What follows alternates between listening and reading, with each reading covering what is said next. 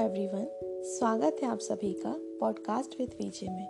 मैं हूँ आपकी होस्ट विजेता और मैं आज आपको उस पौराणिक कथा के बारे में बताऊँगी, जिसमें एक आज्ञाकारी पुत्र अपने पिता की आज्ञा को पूरा करने के लिए अपने माता का वध कर देते हैं। ये कथा है भगवान परशुराम जी की, जो स्वयं नारायण के छठे अवतार थे, जिन्हें आवेश अवतार भी कहा जाता है।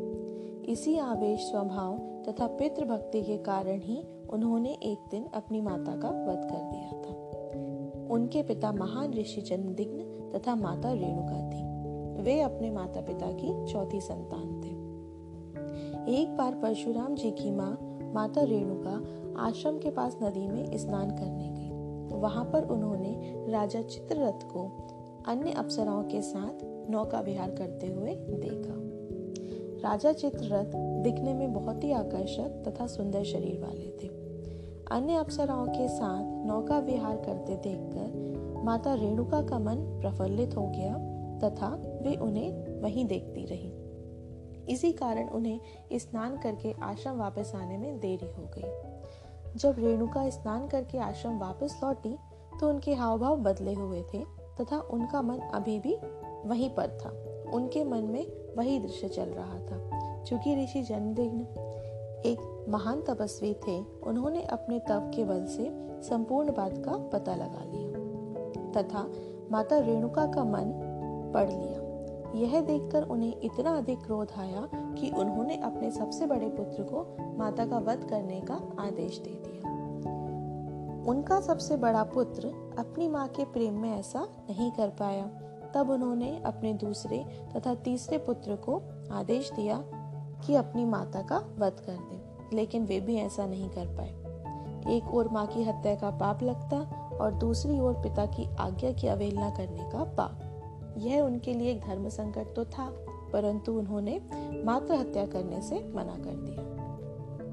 अपने पुत्रों के द्वारा ऐसी अवहेलना होने पर ऋषि जन्मदिग्न को अत्यधिक क्रोध आया और उन्होंने अपने तीनों पुत्रों को श्राप दे दिया कि वे अपनी बुद्धि, विवेक तथा सारा ज्ञान खो देंगे।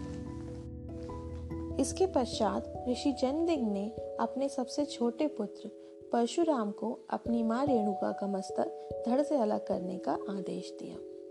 पिता का आदेश मिलते ही परशुराम जी ने बिना देरी किए हुए पल भर में ही अपनी माँ का सर धड़ से अलग कर दिया। देखते ही देखते उनकी माँ निष्प्राण हो गई तथा लहू की धारा फूट पड़ी। यह देखकर परशुराम जी के पिता जन्मदिन अत्यधिक प्रसन्न हुए तथा परशुराम जी को स्नेह पूर्वक कोई वरदान मांगने के लिए कहा। परशुराम ने समझदारी से काम लेते हुए अपने पिता से तीन वर मांगे। पहले वर में उन्होंने अपनी माँ को पुनः जीवित करने को कहा। दूसरे वर में उन्होंने मांगा कि माँ को इस चीज़ की स्मृति ना रहे। तथा तीसरे वर में उन्होंने अपने तीनों भाइयों का विवेक, बुद्धि सारा ज्ञान जो खो दिया था, उसे वापस मांग लिया। ऋषि जन्मदिग ने अपने पुत्र की समझदारी को देखकर अत्यधिक प्रसन्न हुए तथा उन्होंने उन्हें तीनों वर प्रदान कर दिए। इसके पश्चात सब कुछ फिर से सामान्य हो गया तथा परशुराम जी की माता पुनः जीवित हो गई। हालाँकि भगवान परशुराम ने अपनी माँ रेणुका को पुनः जीवित तो करवा लिया था, परंतु उन पर मात्र हत्या का पाप लग चुका था। इससे मुक्ति पाने के लिए भगवान परशुराम ने भगवान शिव की कठिन तपस्या की तथा मात्र हत्या के पाप से मुक्ति पा ली।